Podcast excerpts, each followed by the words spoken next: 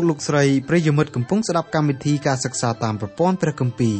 កម្មវិធីរបស់យើងខ្ញុំមានបេតិសោមនស្សយ៉ាងខ្លាំងដោយលោកអ្នកបានចំណាយពេលវេលាដ៏មានតម្លៃស្ដាប់កម្មវិធីរបស់យើងខ្ញុំកម្មវិធីសិក្សាតាមប្រព័ន្ធព្រះគម្ពីរផ្ដល់សារៈប្រយោជន៍ដល់លោកអ្នកឲ្យស្គាល់ព្រះអង្គម្ចាស់និងលូតលាស់ខាងសេចក្តីជំនឿរហូតលោកអ្នកអាចបង្កើតផលផ្លែជាប់លាប់ថ្វាយព្រះអង្គម្ចាស់បាន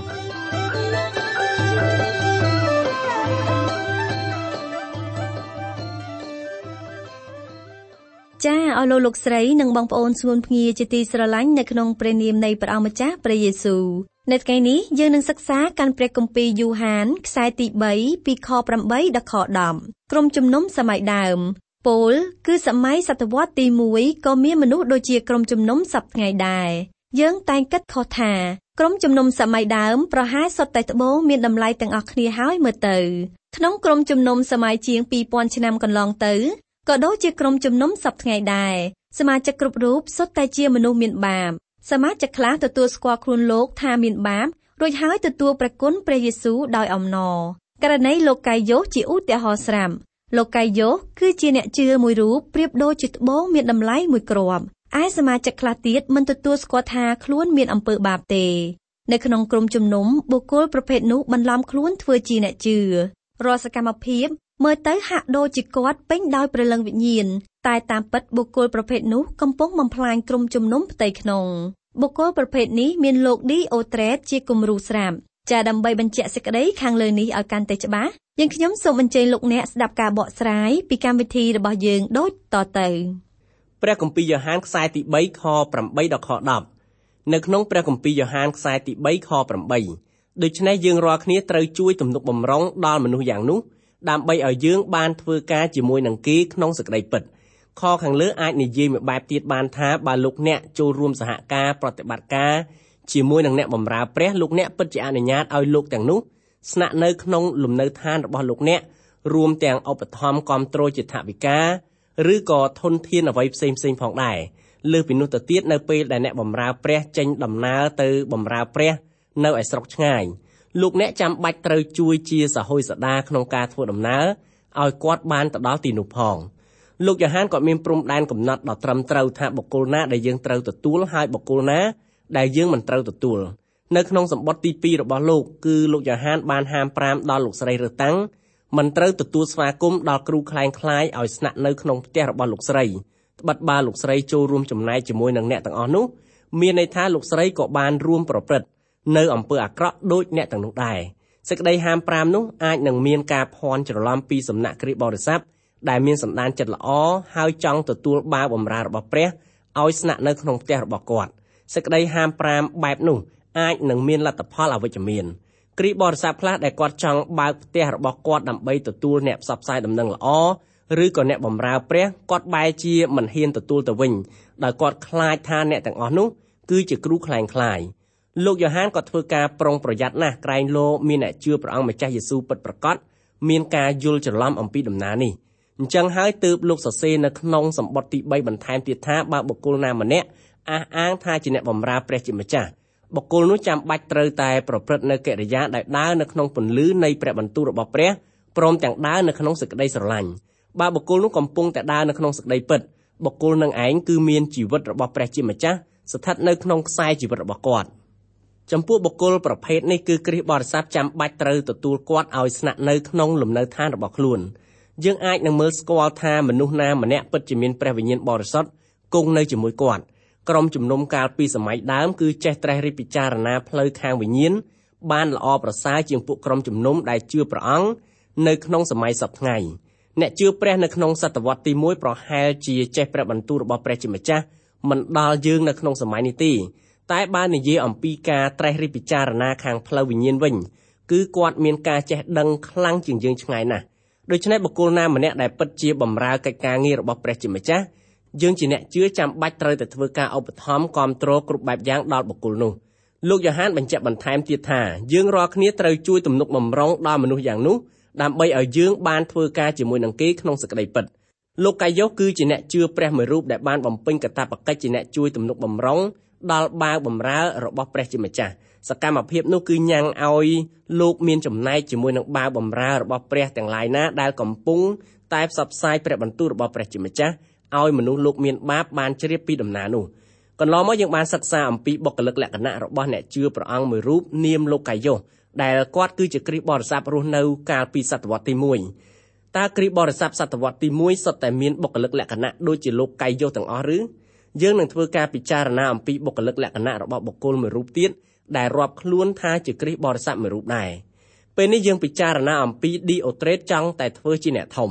លោកកាយុសគឺជាបុគ្គលមួយរូបដែលមានចរិយាសម្បត្តិគួរឲ្យយើងត្រង់ត្រាប់តាមត្បិតលោកគឺជាអ្នកជឿព្រះមួយរូបនៅក្នុងសម័យសតវត្សទី1តែយើងតែងតែគិតថាក្រុមជំនុំសម័យដើមសុទ្ធតែមានអត្តចរិតដូចជាលោកកាយុសហើយមើលទៅនោះ ប៉ុន្តែជាការកុសលណាស់ក្រុមជំនុំសម័យដើមមិនមែនសុទ្ធតែជាមនុស្សដែលមានលក្ខណៈសម្បត្តិដូចជាលោកកាយុសទាំងអស់នោះទេពេលនេះយើងធ្វើដំណើរជួបជាមួយនឹងបុគ្គលមួយរូបដែលរាប់ខ្លួនគាត់ថាជាគ្រិស្តបរិស័ទរស់នៅក្នុងសម័យសតវត្សទី1ដែរដោយបុគ្គលនោះមានឈ្មោះថាលោកឌីអូត្រេបលោកយ៉ូហានបានពណ៌នាយ៉ាងពិស្ដារអំពីចរិយាសម្បត្តិរបស់បុគ្គលរូបនេះ ក្នុងព្រះគម្ពីរយ៉ូហានខ្សែទី3ខ9ខ្ញុំបានធ្វើសម្បត្តិផ្ញើមកពួកជំនុំប៉ុន្តែអ្នកឌីអូត្រេបដែលចូលចិត្តចង់ធ្វើធំក្នុងពួកនោះគាត់មិនទទួលយើងទេលោកយ៉ូហានគាត់សរសេរកាន់ព្រះគម្ពីរចំនួន5នៅក្នុងព្រះគម្ពីរសញ្ញាថ្មីទាំងមូលកាន់ព្រះគម្ពីរទាំងអស់នោះមានព្រះគម្ពីរដំណឹងល្អយ៉ូហានគម្ពីរវិវរណៈសម្បត្តិយ៉ូហានទី1សម្បត្តិយ៉ូហានទី2និងសម្បត្តិយ៉ូហានទី3ដូច្នេះទាំង5កាន់នេះយើងអាចហៅថាជា គម្ពីរបញ្ញកម្មនៅក្នុងព្រះគម្ពីរសញ្ញាថ្មីលោកយ៉ូហានគាត់សរសេរកាន់ព្រះគម្ពីរបញ្ញកម្មនៅក្នុងព្រះគម្ពីរសញ្ញាថ្មីដូចជាលោកម៉ូសេដែលគាត់សរសេរគម្ពីរបញ្ញកម្មនៅក្នុងព្រះគម្ពីរសញ្ញាចាស់ទន្ទឹមនឹងការសិក្សាស្រាវជ្រាវរបស់អ្នកប្រាជ្ញគម្ពីរលោកបានបំភ្លឺឲ្យយើងដឹងថាលោកយ៉ូហានបានកត់ត្រានៅគម្ពីរដំណឹងល្អតាមរយៈលោកមុនដំបូងបង្អស់រួចហើយលោកកត់ត្រាទុកព្រះគម្ពីរវិវរណៈបន្តមកទៀតគឺសម្បត្តិទី1សម្បត្តិទី2និងសម្បត្តិទី3ជាបន្តបន្ទាប់ បើការសន្និដ្ឋានបែបនេះរាប់ថាជាកិច្ចត្រឹមត្រូវនោះសម្បត្តិទី3របស់លោកយ៉ូហានគឺជាបទស្មូតដែលលោកសរសេរបន្សល់ទុកសម្រាប់ក្រុមជំនុំគ្រប់សម័យកាលលោកយ៉ូហានកត់ត្រាសេចក្តីនេះនៅចុងសតវត្សទី1ពោលគឺក្នុងគ្រាដែលអ្នកជឿព្រះអង្គម្ចាស់យេស៊ូវបានទទួលនៅការបំភ្លឺដោយសេចក្តីពិតព្រមទាំងដាក់បញ្ចូលទៅក្នុងក្រុមជំនុំដែលត្រូវជារូបកាយរបស់ព្រះអង្គម្ចាស់យេស៊ូវគ្រីស្ទយើងតែងតែមានគំនិតឆ្ងល់ថាតើគ្រីស្ទបរិស័ទសម័យនោះ រស់នៅយ៉ាងដូចម្ដេចតើគ្រីស្ទបរិស័ទម្នាក់ម្នាក់នៅសម័យដើមសុទ្ធតែជាត្បូងមានតម្លៃទាំងអស់ឬតើគ្រីស្ទបរិស័ទទាំងនោះសុទ្ធតែជាអ្នកសំណប់របស់ព្រះជាម្ចាស់គ្រប់រូបឬមួយក៏យ៉ាងណាហើយតើលោកទាំងនោះប្រព្រឹត្តកិរិយាសមជាអ្នកដើរតាមព្រះអង្គម្ចាស់យេស៊ូវគ្រីស្ទដែរឬក៏អត់យើងអាចដឹងបានខ្លះៗតាមរយៈសម្បត្តិរបស់ពួកសាវកជាពិសេសគឺសម្បត្តិរបស់លោកយ៉ូហាននៅសតវត្សទី1មានអ្នកជឿព្រះអង្គម្ចាស់យេស៊ូវគ្រីស្ទពិតប្រាកដជាច្រើនឧទាហរណ៍ដូចជាលោកកាយយុសជាដើម អ្នកសំណប់របស់ព្រះដែលមានលក្ខណៈដូចជាលោកកាយយុសគឺជាអ្នកសំណប់ដ៏ពិតរបស់ទ្រង់គឺជាមនុស្សដែលមានសេចក្តីក្លាហាននិងជាមនុស្សដែលព្រមប្រកាន់ជំហរសម្រាប់តម្លៃដែលព្រះជាម្ចាស់ទ្រង់ឲ្យតម្លៃផ្ទុយពីគ្រិស្តបរិស័ទដែលមានសន្តានថ្លៃថ្នូរដូចជាលោកកាយយុសក្រុមជំនុំនាសតវត្សទី1ក៏មានមនុស្សថោកទាបឧទាហរណ៍ដូចជាលោកឌីអូត្រេបជាដើមដែរលោកឌីអូត្រេបមានលក្ខណៈផ្ទុយស្រឡះអំពីលោកកាយុស លោកឌីអូត្រេបរាប់ខ្លួនលោកថាជាអ្នកជឿព្រះអង្គម្ចាស់យេស៊ូវមួយរូបចូលជាសមាជិករបស់ក្រុមជំនុំមូលដ្ឋានណាមួយក៏ប៉ុន្តែលោកឌីអូត្រេបចូលចិត្តចង់តែត្រួតត្រាគេចង់ធ្វើតែជាអ្នកធំពោលគឺអត់ចង់នៅក្រោមអ្នកណាតតែសោះលោកកាយុសគឺជាបងប្រុសមួយរូបនៅក្នុងជំនឿរីឯលោកឌីអូត្រេបគឺជាជនផ្ដាច់ការមួយរូបនៅក្នុងក្រុមជំនុំដូច្នេះបុគ្គលនេះគឺមានកិរិយាប្រហើនកោងកាចសូម្បីតែសាវកយ៉ូហានក៏បុគ្គលនេះហ៊ានពោលពាក្យប្រមាថមើលងាយដល់គាត់ដែរ លោកយ៉ូហានគាត់សរសេរសម្បត្តិទូលមានដល់ក្រុមជំនុំឲ្យបើកផ្ទះទទួលបាវបំរើរបស់ព្រះជាម្ចាស់ដែលប្រកាន់ជំហរតាមតម្លៃនៃដំណឹងល្អរបស់ព្រះអង្គម្ចាស់យេស៊ូវគ្រីស្ទបាវបំរើរបស់ព្រះអង្គទាំងនោះមានឧទាហរណ៍ដូចជាលោកដេមេត្រៀសដែលជាសង្ឃបរិសុទ្ធរបស់ព្រះជាម្ចាស់គ្មានមុខគ្មានមាត់អ្វីនឹងគេនៅក្នុងសង្គមចំណែកឯលោកឌីអូត្រេបគឺប្រព្រឹត្តកិរិយាផ្ទុយពីសម្បត្តិរបស់លោកយ៉ូហានដោយមិនទទួលបាវបំរើរបស់ព្រះជាម្ចាស់ណាម្នាក់ដាក់នៅក្នុងផ្ទះរបស់ខ្លួនទេ ដោយដែលបានជម្រាបជូនជារឿយៗរួចមកហើយថាក្រុមជំនុំសម័យដើមគឺមានសន្តានចិត្តល្អណាស់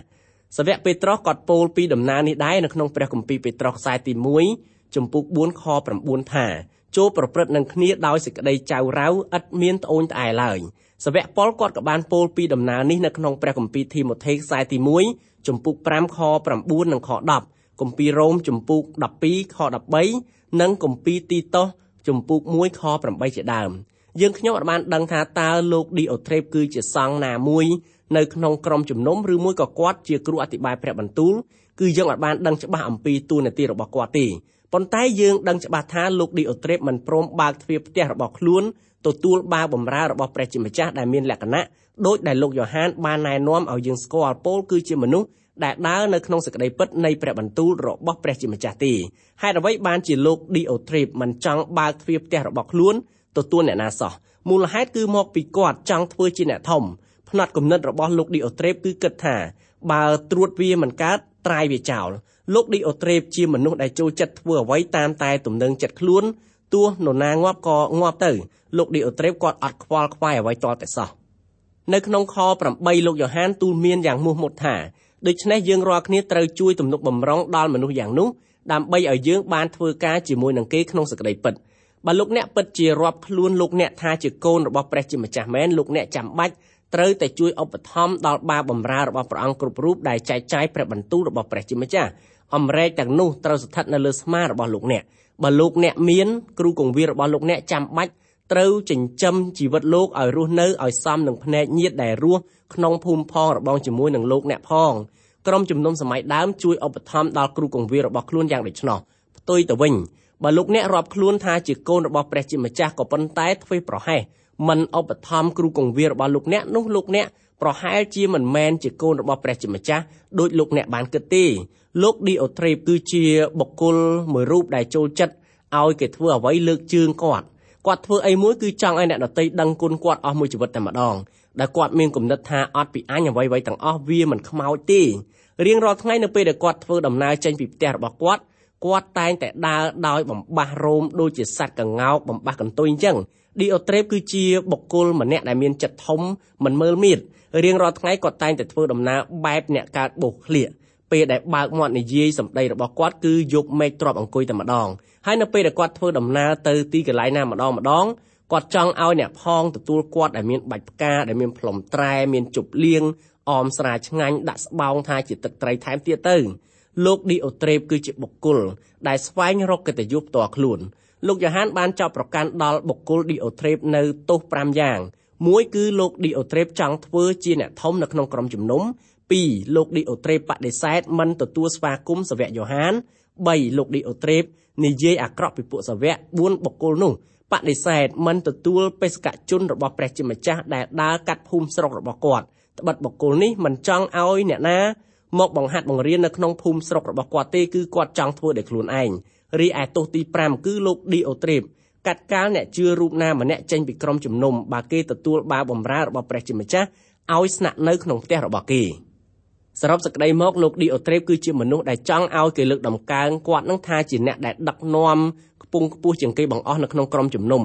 ចំពោះអ្នកដឹកនាំប្រភេទនេះបើលោកអ្នកចង់និយាយអ្វីជំទាស់ជាមួយនឹងគាត់លោកអ្នកច្បាស់ជាត្រូវខ្លោចចាក់ជាមិនខាន បើសិនជាលោកឌីអូត្រេបត្រូវជាអ្នកចាស់ទុំនៅក្នុងក្រុមជំនុំខ្ញុំមានចិត្តអាណិតអាសូរដល់គ្រូកងវិលដែលខ្វាជាមនៅក្នុងក្រុមជំនុំនោះយ៉ាងខ្លាំងលោកឌីអូត្រេបប្រើកណ្ដាប់ដៃដៃរបស់គាត់ដើម្បីត្រួតត្រាលើគ្រូកងវិលអត់មានត្រាប្រណីអីទេនៅក្នុងក្រុមជំនុំគាត់ចង់ឲ្យសមាជិកស្ដាប់តែគាត់ម្នាក់តែប៉ុណ្ណឹងលោកឌីអូត្រេបគឺជាបុគ្គលម្នាក់ដែលមិនចង់ឲ្យអ្នកណាម្នាក់ជំទាស់នឹងគំនិតរបស់គាត់ទេគាត់ចង់ឲ្យគេលើកគាត់មិនចង់ឲ្យអ្នកណាម្នាក់នៅលើគាត់ឡើយ គាត់ដើរខ្សែលើគេជារហូតទៅគាត់គឺជាមនុស្សដែលលើកខ្លួនឯងពោលគឺមិនមែនជាមនុស្សដែលព្រះវិញ្ញាណបរិសុទ្ធរបស់ព្រះជាម្ចាស់លើកគាត់ឲ្យធ្វើជាអ្នកដឹកនាំរបស់ក្រុមជំនុំទេ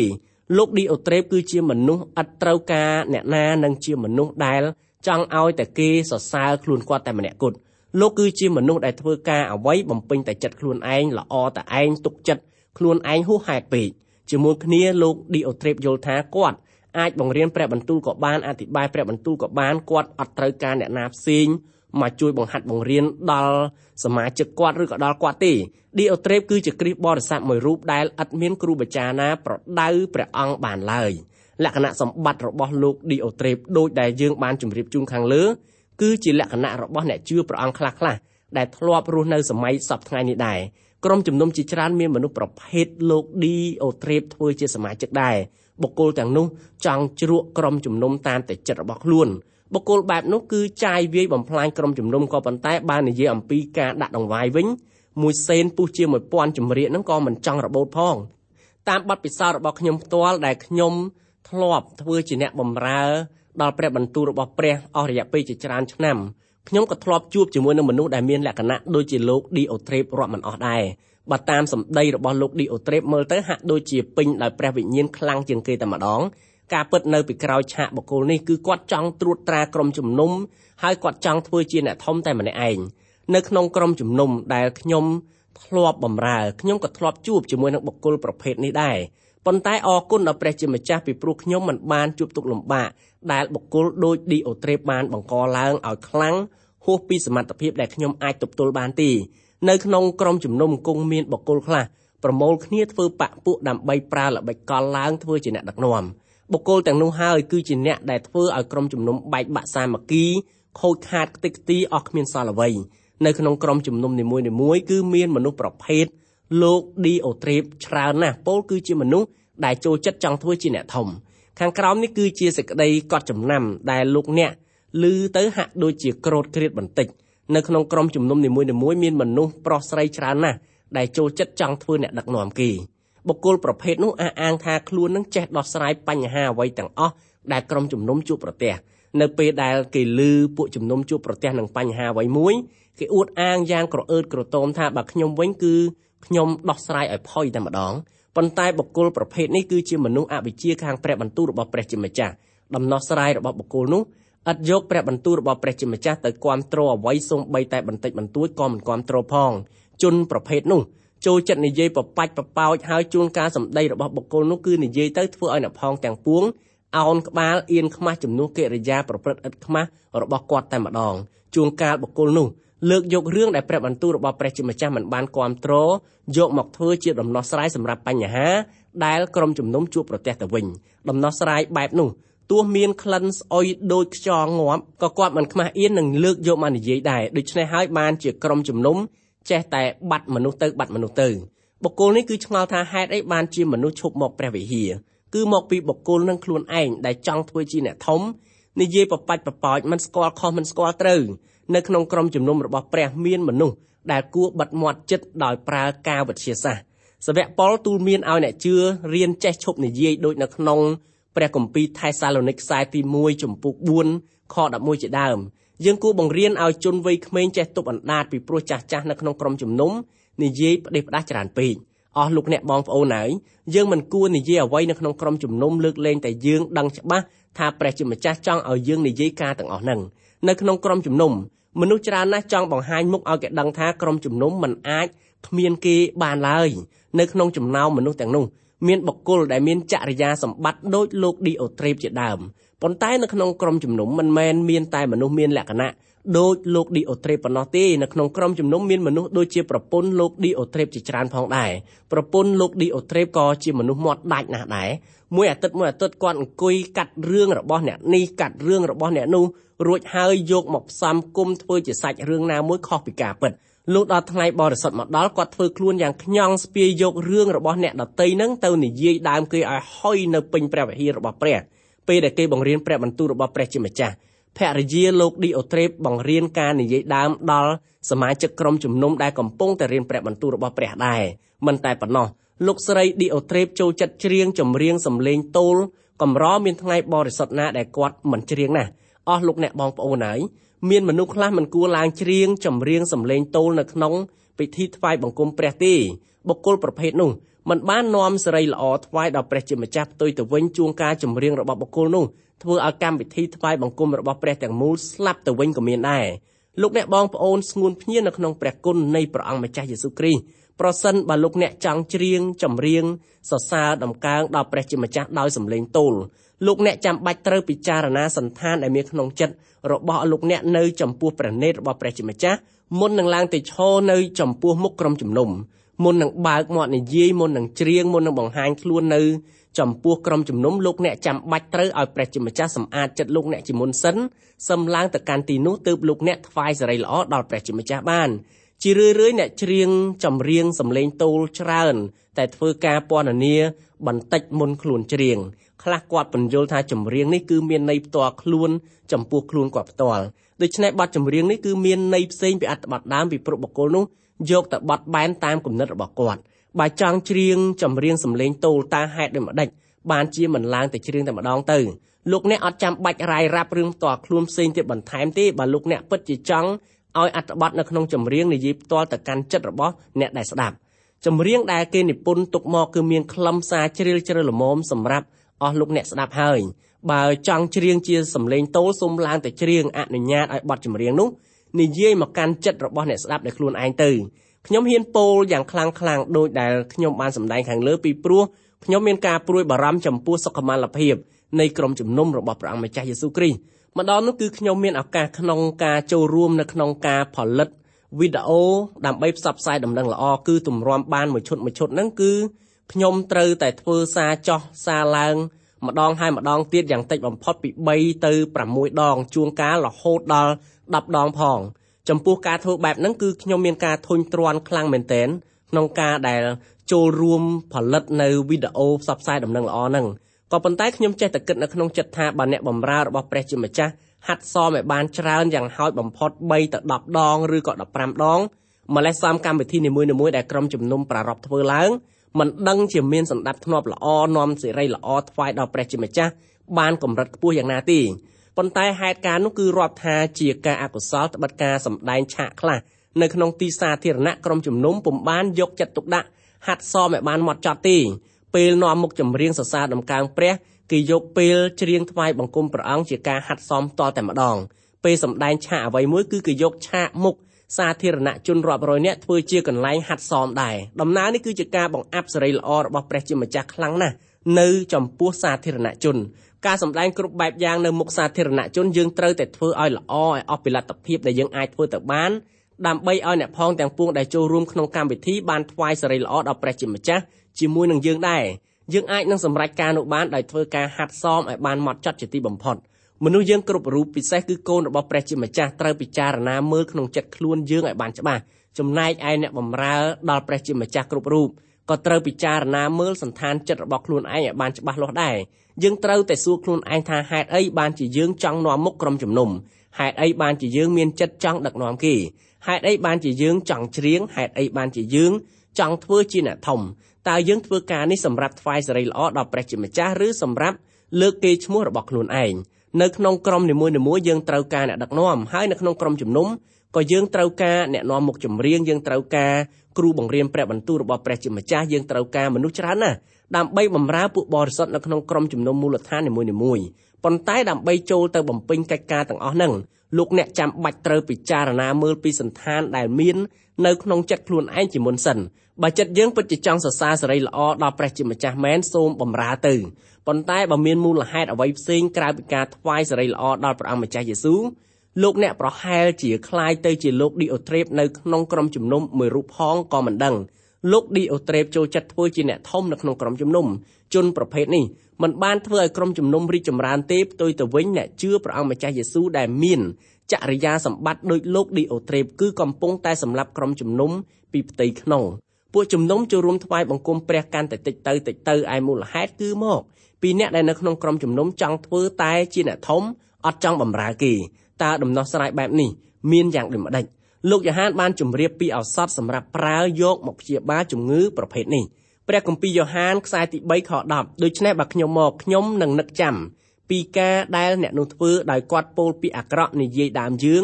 ហើយមិនស្កប់ចិត្តនឹងសេចក្តីនោះតែប៉ុណ្ណោះថែមទាំងមិនព្រមទទួលពួកបងប្អូនទៀតផងហើយបើមានអ្នកណាចង់ទទួលគីនោះគាត់ក៏ហាមឃាត់មិនឲ្យទទួលវិញព្រមទាំងកាត់គេចេញពីពួកជំនុំផង ក្នុងឃ្លាដែលថាដូច្នេះបើខ្ញុំមក ពាក្យថាបើមិនមែនមានន័យថាលោកគ្រាន់តែមានចិត្តចង់មកទេលោកយ៉ូហានគឺមានចិត្តចង់មកមែន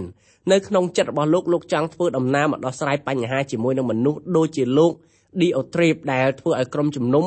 មានការខូចខាតដោយសារកិរិយាប្រព្រឹត្តផ្ទាល់ខ្លួនរបស់គាត់ពេលនេះយើងសូមស្លេះការសិក្សាកាន់ព្រះគម្ពីរយ៉ូហានខ្សែទី3ត្រឹមតែប៉ុណ្ណេះសិនទម្រាំជួបគ្នាសាជាថ្មីម្ដងទៀត សូមព្រះជាម្ចាស់ប្រទានពរដល់ធំឧត្តមដល់អស់លោកអ្នកបងប្អូន គ្រប់គ្រប់គ្នា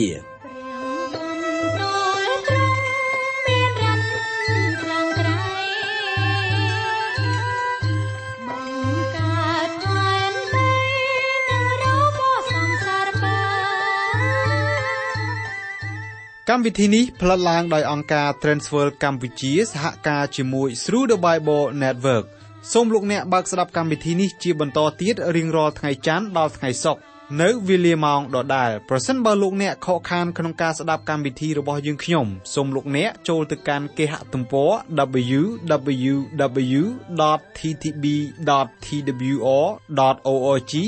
ខ្មែរប្រសិនបើលោកអ្នកចង់រួមចំណែកផ្គត់ផ្គង់កម្មវិធីយើងខ្ញុំសូមតាក់ទងយើងខ្ញុំតាមរយៈប្រអប់សម្បត្តិលេខ1143ភ្នំពេញកម្ពុជា លោកអ្នកអាចផ្ញើសារឬទូរស័ព្ទមកកាន់លេខ012 75 86និង74 Email address twrcambodia@twr.org សូមអរគុណសូមព្រះប្រទានពរ